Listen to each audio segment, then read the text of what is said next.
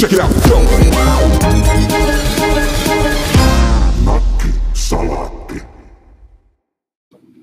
Tervetuloa taas Nakkisalaatti-podcastin äärelle. Mä mietin, että arvoisa host-kumppanini Kaapo M. Seppälä saattaisi niinku kertoa tuntojaan tämmöisenä hyvinkin niinku aktiivisena autoilijana eräästä tällaisesta Turun kaupungin tekemästä aloitteesta, joka on itse asiassa herättänyt jonkin sortin someraivoa ja kaiken näköistä muuta tunnekuohuntaa. Eli täällähän tehtiin tämmöinen kokeilu, jossa pistettiin keskustan parkkipaikat ilmaisiksi ja vähän samaa henkeä jotain bussilippuhintoja on puoliteltu sun muuta ja ajateltiin, että tämä jotenkin nyt aktivoisi ostohaluja tässä kuluttajilla keskustassa ja näin päin pois, mutta ei tämä nyt ehkä ihan lapaa mennyt tämä aloite. No joo, eipä tosiaankaan. Tässä mennään selvästi, Thomas meni suoraan kovan ytimeen. Eli hyvät kuulijat, tervetuloa Nakkisalaatin neljänteen jaksoon. Ja Thomas avasi pelin. Minä yritän nyt lähteä tätä tarinaa rakentamaan. Tämä on tosi mielenkiintoinen juttu. Mä luin tästä Turun Sanomista ja mun ensimmäinen fiilis oli se, että kyllä ihmiset pahoittaa myös jokaisesta asiasta mielensä, mm. koska se oli tietenkin, että ensiksi valitetaan, että pysäköinti on kallista ja se on hankalaa ja se on niin edelleen. Sitten kaupunki tekee mun mielestä niin ihan niin kuin, mä voisin sanoa, että ihan, ihan niin kuin muna... Ystävällismielisen eleen. Mun piti sanoa munakkaan vedon, mutta se on mm. sama asia. Ja kaupunginjohtaja sulla sanottiin, että okei, pysäköinti on ilmaista joulukuun ajan. Me ollaan pahallaan, että nyt on vähän hässäkkää, mutta et, et tämmönen, tälleen me tullaan vastaan. Ja ihan hirveä poru, koska joku pysäköi liikaa ja sitten joku jätti sen auton ja menikin jonnekin muualle kuostokselle. Kyllä, eli siis tässä nyt niinku kansalaiset ja kuluttajat käyttäytyy ihan samalla tavalla tässäkin tilanteessa, tilanteessa kun saadessaan minkä tahansa joululahjan. Eli välittömästi sillä sekunnilla lahjan saatoin alkaa purnaa, niin kuin, että miten tämä sosioekonominen päättely tässä taustalla oli nyt jotenkin ihan tosi surkea. No, mulla tulee, että jos vakavasti tätä analysoidaan, niin tässä on sellainen juttu, että niin kuin ekonomistina mä näen, että tavallaan kysymys on nyt, jos me ajatellaan tätä niin kuin kysyntäjoustojen kautta, mm. niin tavallaan jos sä, jos sä saa, annat, annat jotain tämän tyyppistä kuin pysäköintipaikka ilmaiseksi, niin sä saat niinku äärettömän paljon kysyntää siihen. Niin? Eli semmoiset ihmiset, siis kaikki vaan tulee. Mm. Ja sit kun tausta... Mutta juuri tämän ajateltiin ruokkivan niin aivan, aivan. ostoksien tekemistä. Mut siksipä minä, minä, tässä on tää kolikon toinen puoli, äh, normaalistikin ne paikat on kaikki täynnä. No niinpä. Eli jos meillä on joku hyödyke, jonka ikään kuin kysyntä on jo valmiiksi tapissa, mm. niin eikö silloin käytännössä kannattaisi nostaa sitä hintaa? Mm. Eikä laskea. Eli mä, siis edelleen mä korostan, että mun mielestä se oli hieno ele kaupungilta, mutta niin kuin, niin kuin tavallaan tällaisesta niin kuin, niin kuin rationaalisen valinnan teorian kautta, että mitä kannattaa tehdä ja miten ihmiset toimii, niin, niin se aiheutti vaan pahaa mieltä, koska sitten se kysyntä vielä niin kuin lisääntyi siitä. Ja sitten kun ihmiset käyttäytyy silleen, että ne pahoittaa ensisijaisesti aina kaikesta mielensä, ne ajattelee niin kuin liian vähän posin kautta mm. tätä juttua. Niin sitten tuli tällaisia murhetarinoita, että joku oli ajanut jostain, ää, sanotaan vaikka Tortinmäestä, mikä on tosi kau- kaukana siis keskustasta, tullut sieltä ehkä useita kymmeniä kilometrejä ja sitten he ei ole löytänyt sitä paikkaa. Se mua vaan niin kuin vähän arveluttaa, mm. että pysäköintipa- louhessa on koko ajan tilaa. Niin. Mutta joku toinen, jos joku toinen samaan aikaan saa ilmaisen mm. parkkipaikan, niin, niin sä et todellakaan voi niin. maksaa parkkipaikasta. Tämä on se juttu. Eli louhis on to- halpaa, siellä on hyvä pysäköidä, siellä on ihana lämmin pesä. Kuvailikin se nyt halvaksi oikein? No mutta on se nyt, on se halpa, jos sun auto maksaa useita kymmeniä tuhansia euroja. No, ja sit sä maksat muutaman euron tunti siitä pysäköinnistä. Mm-hmm. Mutta tää on se juttu, että et silloin tavallaan kun se ä, on täysin ilmaista se pysäköinti jossain muualla, jos sulla käy tuuri. Mm-hmm. Niin se ikään kuin vähentää sitä, silloin ihmiset vaan pyörii ja ajaa siellä ympyrää. Ja tästä se paha mieli tulee. Mm. Eli ei mennä sinne louheen, louheen on tyhjänä, louheen omistajat varmaan kiittää, kiittää tästä näin. Ja sitten ihmiset pahoittaa mielensä, runnoo toisiaan tuolla loskassa, viisikymmentätuhatta euroa autoillaan, ja sitten kaikilla on paha mieli loppuun. Mm. Ja kaupunki ihmettelee, että mitä pahaa me tehtiin. Niin, siis mä just meinasin, että arvaa kenellä on kaikista pahiten mieli. Siis paras mieli on tietysti jollakin, niin kuin, joka pyörittää jotain turkkaria, eli Turun Sanomien keskustelupalstaa ja myy klikkausmainoksia sun muuta, koska tässä on jotain tarinaa tehty.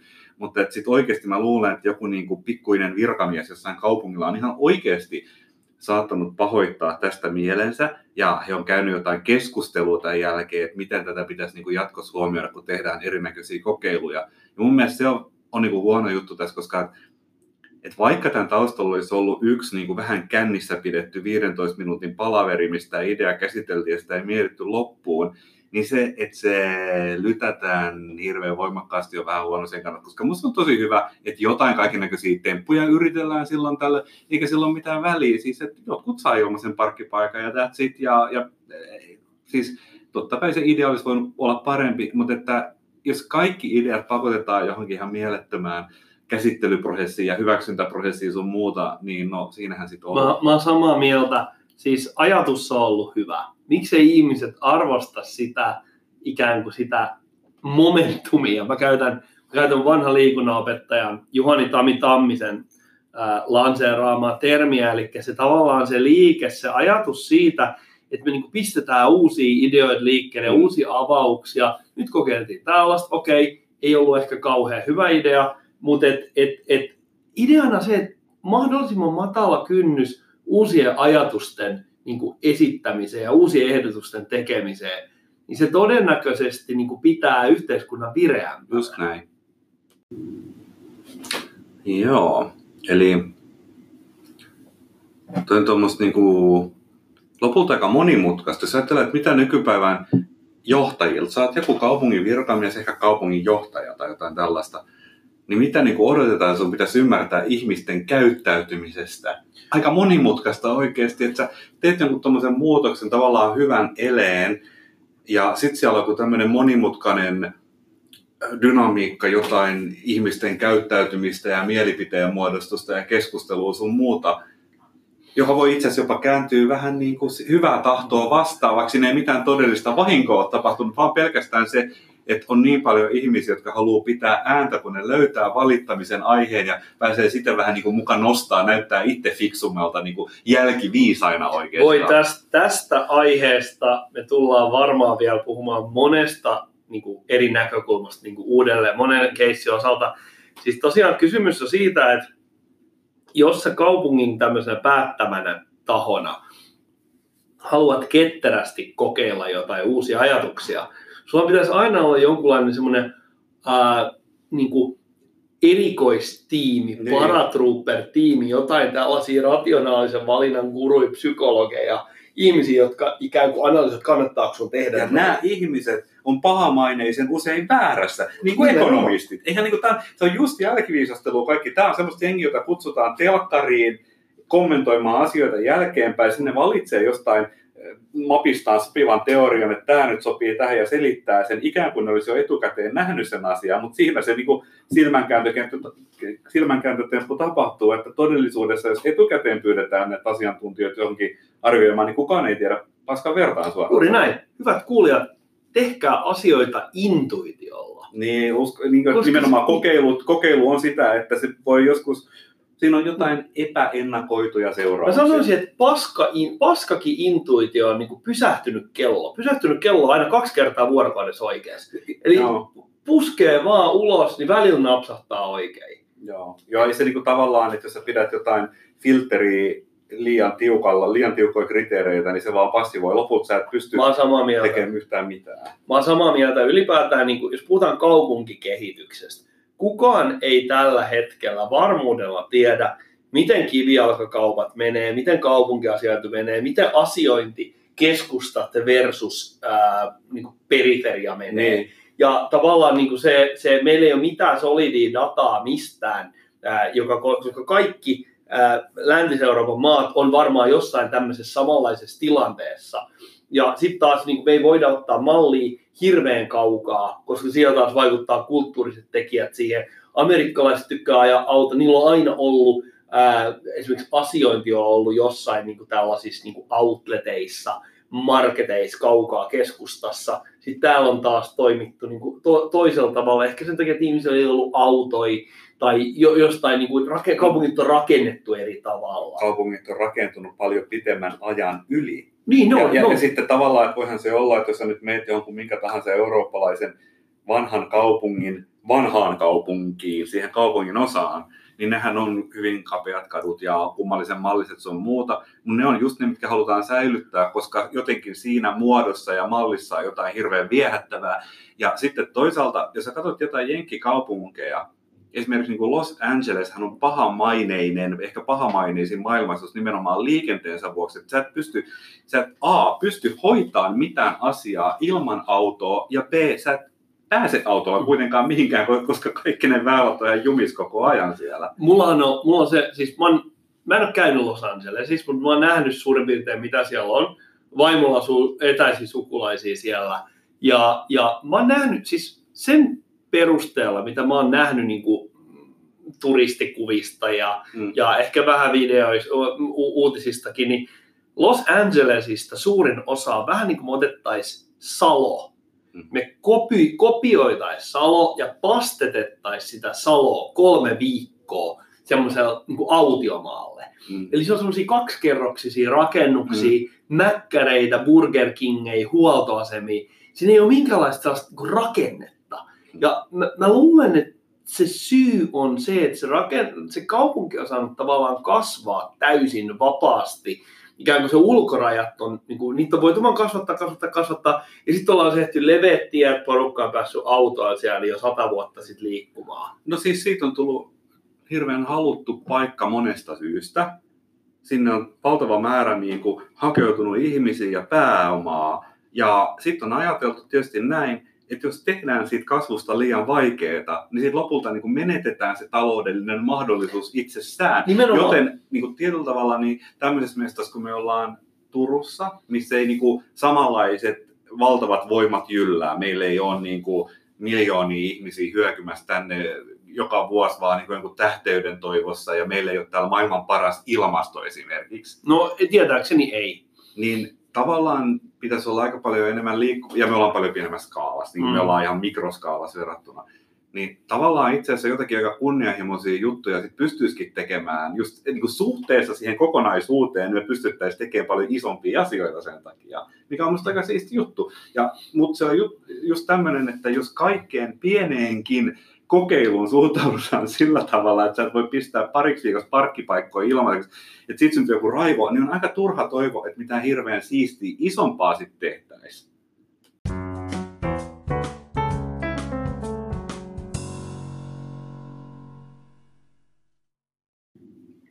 Tervetuloa taas tänne Nakkisalaatin pariin. Studiossa Thomas Lemström ja Kaapo M. Seppälä. Mä palaisin tähän Jatkaisin vielä tästä samasta aiheesta, koska... Sä jatkaisit vielä tästä Kyllä. samasta aiheesta. Hyvät kuulijat, kysymyksessä on suuri pysäköintijakso. Hmm. Me keskustelemme tänään pysäköinnistä ja ainoastaan pysäköinnistä. Ehkä sukupolvemme kohtalon kysymyksiä. Kyllä, samassa. Koska pysäköinti on...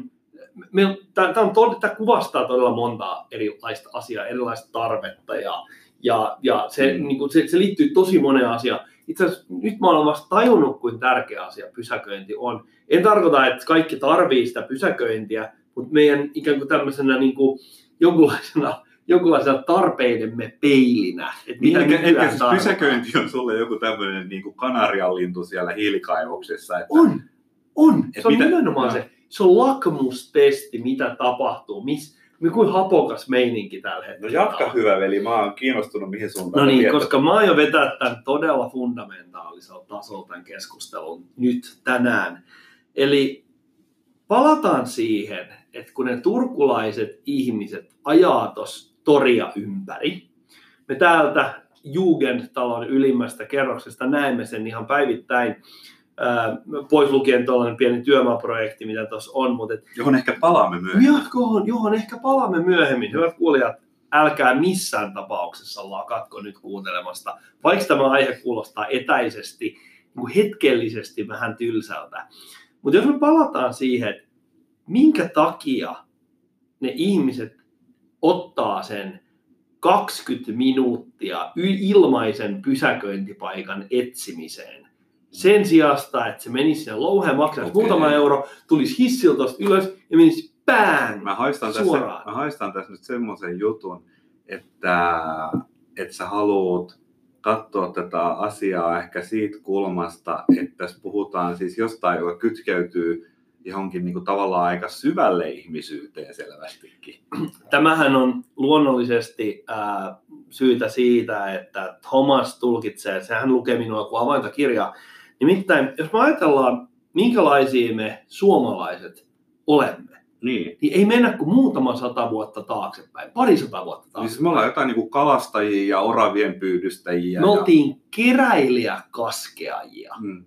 Ja mitä, ta, mitä, mitä tavallaan niin kuin pysäköintipaikan metsästä, ilmaisen pysäköintipaikan metsästäminen on muuta kuin sitä keräilyä. Mm. Elikkä mennään, mennään metsään, kerätään ilmaisia marjoja, näytetään, niin käytetään tosi paljon vaivaa siihen, uh, odotetaan, jonotetaan tuntikausia marketin edessä, että me saadaan ilmainen ämpäri. Kaikki puhuu ilmaisista ämpäreistä. Toi on totta. Siis jengi on pärähtää ihan täysin kaikesta tommosesta, että just niinku ruokanäytteet ja kahvi ja mitä tahansa jaetaan jossakin. Ja, ja hernekeitto siis, että jos haluat aktivoida äänestäjiä, niin ainut oikein vastaus on pistää paperilautaselle niinku halvinta hernekeittoa ja mennä jakaa sitä jollekin sateiselle kadulle ja äänestysprosentti hyppää niinku useita kymmeniä prosenttiyksiköitä. Eli marjat, ämpärit, sienet, ilmaiset ruokanäytteet, pienriista ja sitten mennään johonkin tällaiseen niin kuin, niin kuin pysäköintipaikkaan. Joo, ja tämä on mielenkiintoista, koska me ollaan niin kuin aika kovin ruoskiin itseämme suomalaiset yleisesti kansana. Sitten monta kertaa ajatellaan, että tämä on jotain pikkumaisuutta ja ahneutta ja ehkä FOMO niin kuin tavallaan, että, että jos kaveri saa ja itse ei saa, niin se on paska juttu. No, todellisuudessa tämä voi ollakin kirjoitettu meidän geeneihin tämä käyttäytyminen jopa siellä parkkipaikan etsinnässä, että me, niinku, me niinku metsästetään sitä parkkipaikkaa. Tämä taitaa toinen kerta olla, kun mä tämän podcast-sarjan aikana sanoin, että jotain on kova koodattu meihin. Tämä on toinen asia. Ihminen on keräilijäkaskeaja. Ihminen ha- haluaa sitä, että se voi farmata ilmaisia asioita itselleen. Mm. Ja pysäköintipaikka on, pysä- ilmaisen pysäköintipaikan etsiminen on vuoden kaksituhattakahdeksantoista kansalaisen niin kuin metsästyskokemus. Kyllä. Ja tota, nyt sitten tämmöinen, kun tähänkin on aikaisemmin muuten viitattu, tähän palvelumuotoiluasiaan. Nykyään joka paikassa puhutaan aina palvelumuotoilusta. Sä et voi kehittää mitään uutta puhumat palvelumuotoilusta näinä päivinä.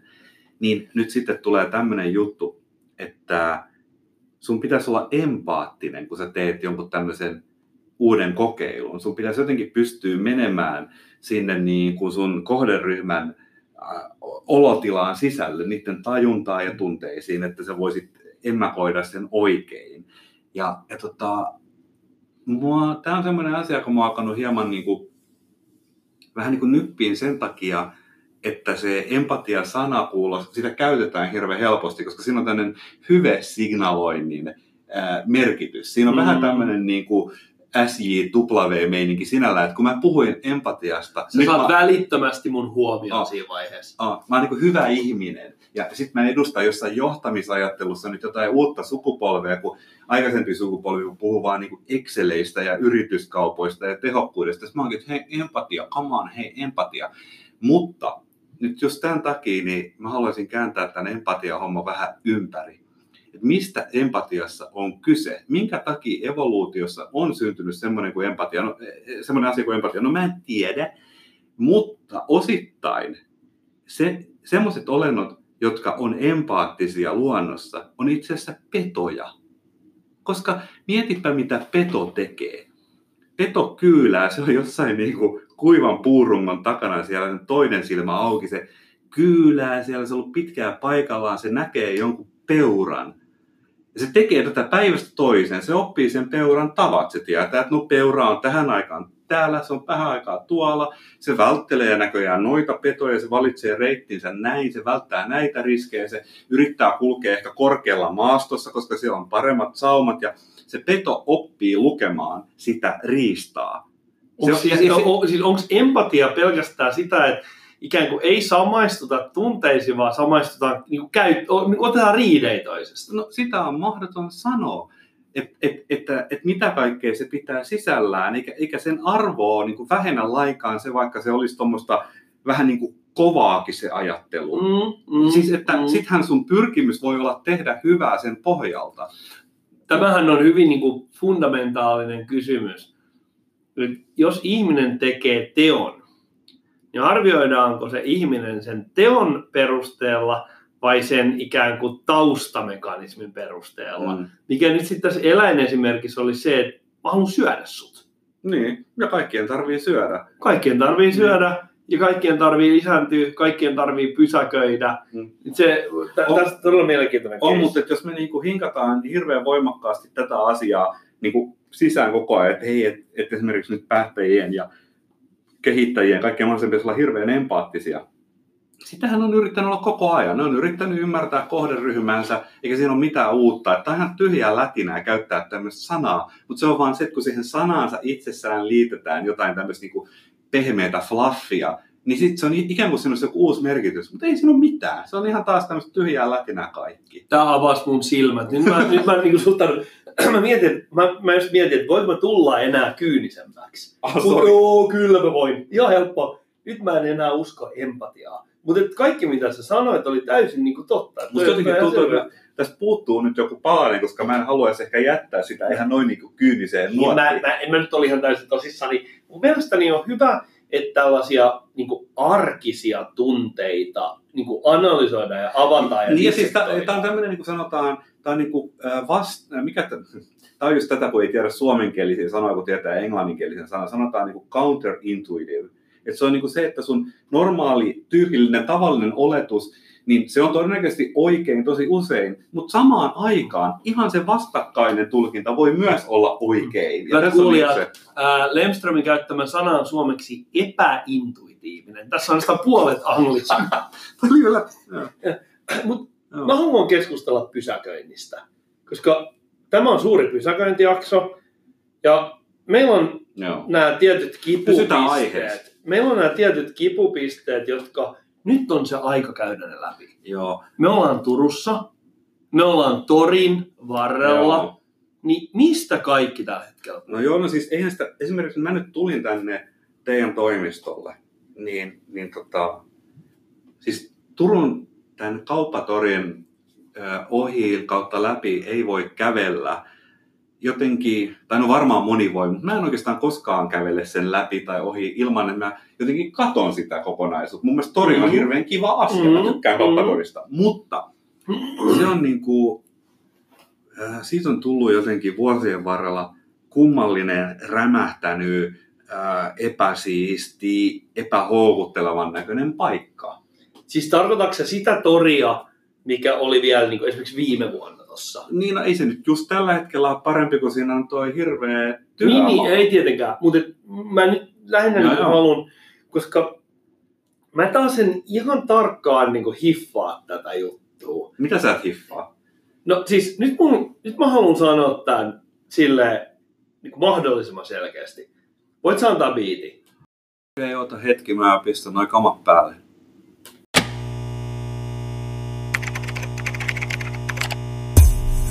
Biittiin. Joo, joo. Aha, aha. Ala blaastaa. On M C Taro ja softaa myyn mä. Mä asiakkaiden painajaiset osaan selättää. Ja nää insinöörit on mulle pahan ilman sää. Sama kun tuton omaan päätyyn, lätty lävähtää. On massimies ja välittävä isä. Mulle toriparkki pelkästään on hyödyttömyyden lisä. Mulla koodin virtaa silmissä riimit, viitit ties missä. Sieltä ei ottaa mikkiä kun hessu kiipelissä. D I, musta lammas siis D I, ei J. Aha, aha. Todella sun tarvii saada tästä riimistä kiinni. Sun toriparkki angsti on surullista. Katto tsiiga, toriparkki kangsti. Levitä punasta mattoa, lue mun bulletit. Suutele mun kättäsi, softaa menee kaupaks kun jätät naaman pesemättä. Mulla on ihan sama, mitä toris lumille tehdään. Mut junttimansalaiset myy jotenkin pestään. Tori parkki on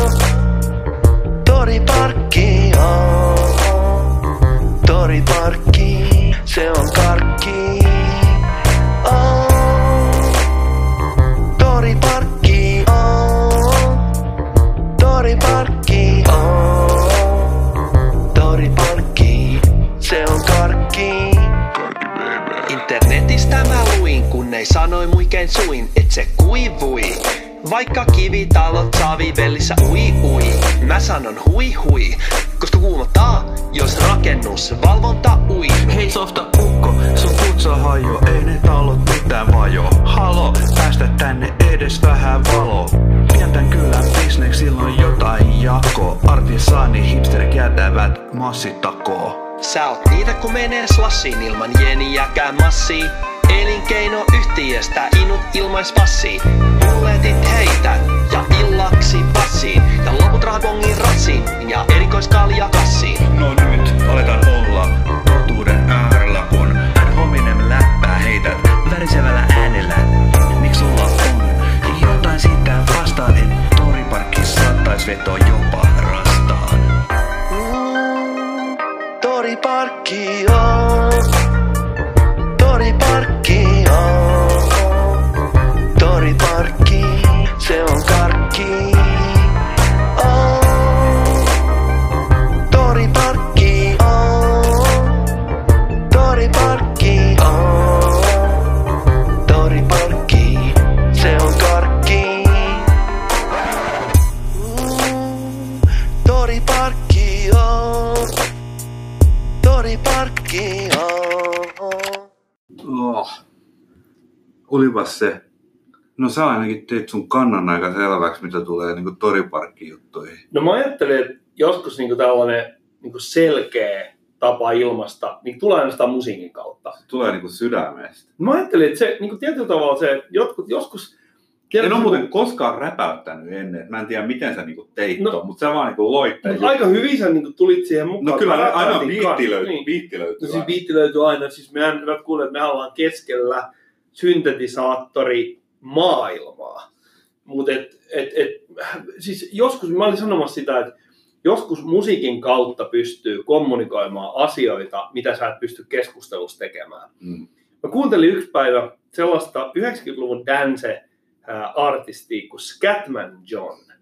Ja Scatman Johnin, mä, kaikkihan muistaa, mitä, millainen se Scatman juttu. Valitettavasti me ei voida soittaa sitä tekijäoikeustyistä, mutta et, et, siinä oli, Scatman oli mielenkiintoinen hahmo. Se oli joku entinen jatslaulaja. Ja sillä oli erittäin paha äänkytysvamma. Se, okay. Hänellä oli tosi vaikea kommunikoida normaalisti, mutta sitten kun hän lauloi, ja hän lauloi sitä, niin kuin, skättihän jonkinlaista tämmöistä niin kuin jatsin täytälaulua. Se on tietynlainen niin kuin skenesiä. Ja hän pystyisi erittäin hienosti laulamaan sitä. Ja hän sai ne omat ajatukset tulemaan niin kuin sen kautta esille. Joo, joo.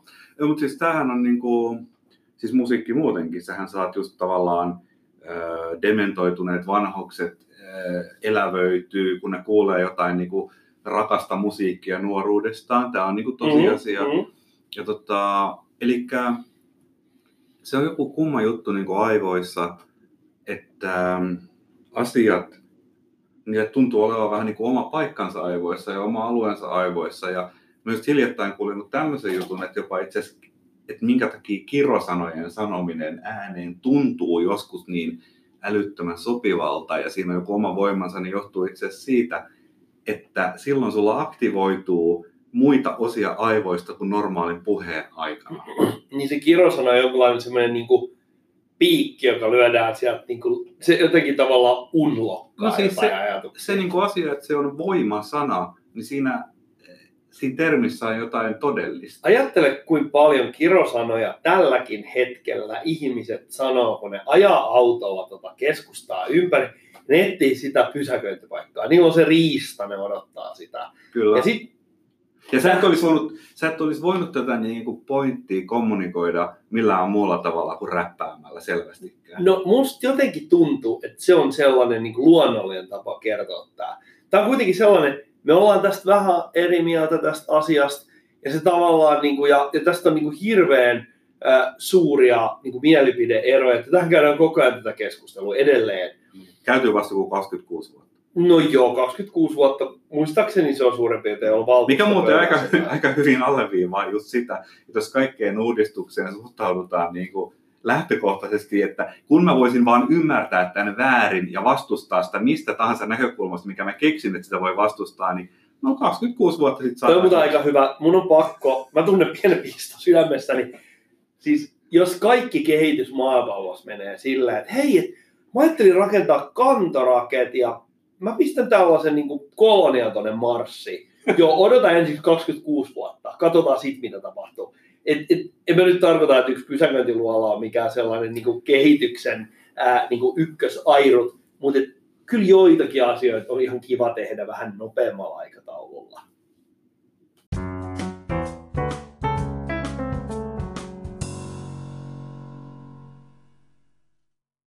Tervetuloa Nakkisalaatin ää, neljännen jakson kolmanteen segmenttiin.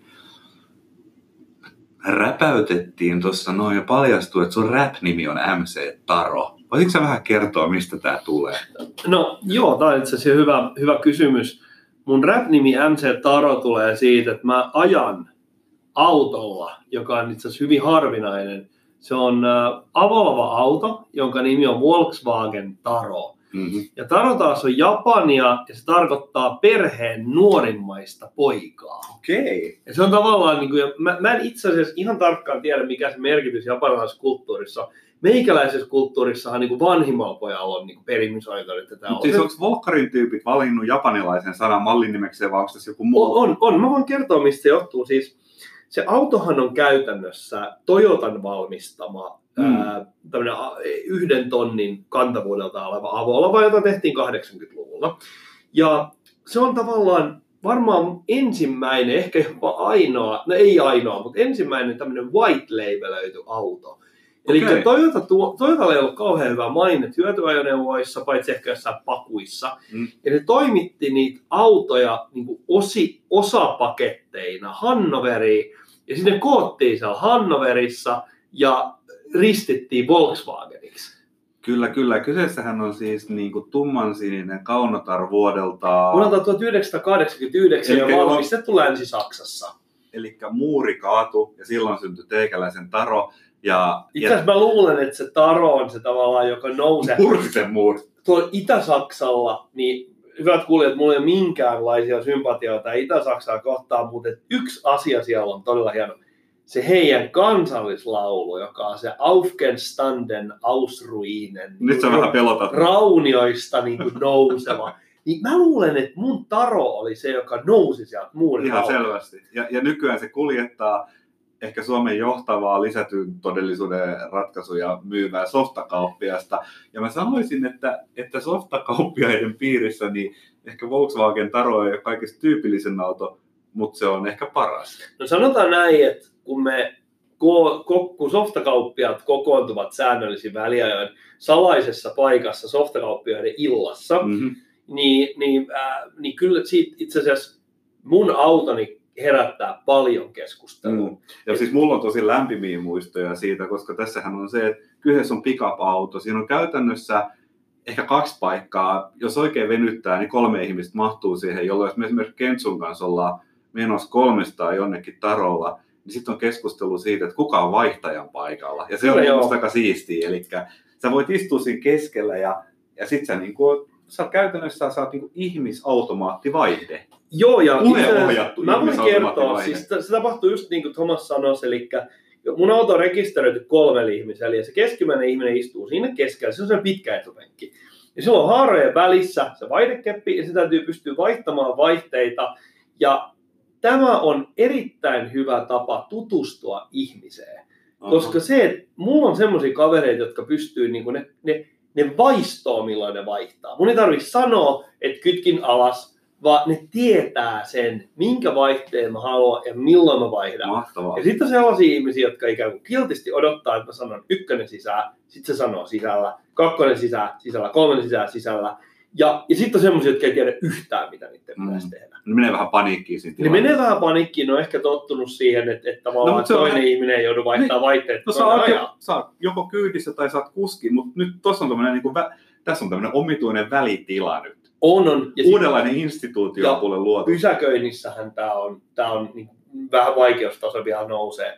Mä muuten itse asiassa palataan vielä tuohon pysäköintiin, kun mietitään noita ihmisiä, jotka kiel, kiertää tota toria. Äh. Kirosanat sinkoilee ja se on tavallaan autot, autojen moottorit keittää ja räntää sataa.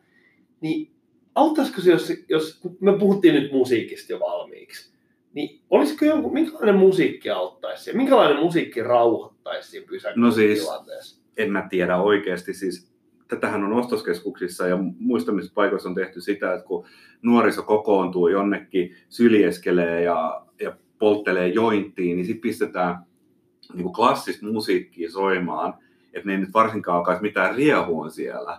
Mutta siis onko siinä rauhoittaakse, mä tiedän ton, Äh, rauhoittaako se klassinen musiikki, vai onko se tarkoitus, että se on niiden mielestä niin kamalaa tai noloa, että ne vaan menee jonnekin muualle vajalle? Ja en mä tiedä, mikä se niinku vaikutus on, mutta mä ehkä, ehkä mä tässä tapauksessa mä voisin suositella, että kaupunki lisensioisi meiltä tota toriparkkiräpiä, ja sitä voisi soittaa aika lailla joka nurkalla. Mä luulen, että se soittaisi niinku ihmisten sydämiä just oikealla tavalla niin, että ne tekisi ainoastaan rakentavia ja yhteisöjä hyödyttäviä päätöksiä tästä eteenpäin kaikessa elämässä. Mun mielestäni näihin sanoihin ja tähän toivomukseen me voidaan päättää historiassa neljäs nakkisalaatin jakso. Hyvää illan jatkoa teille kuulijoille.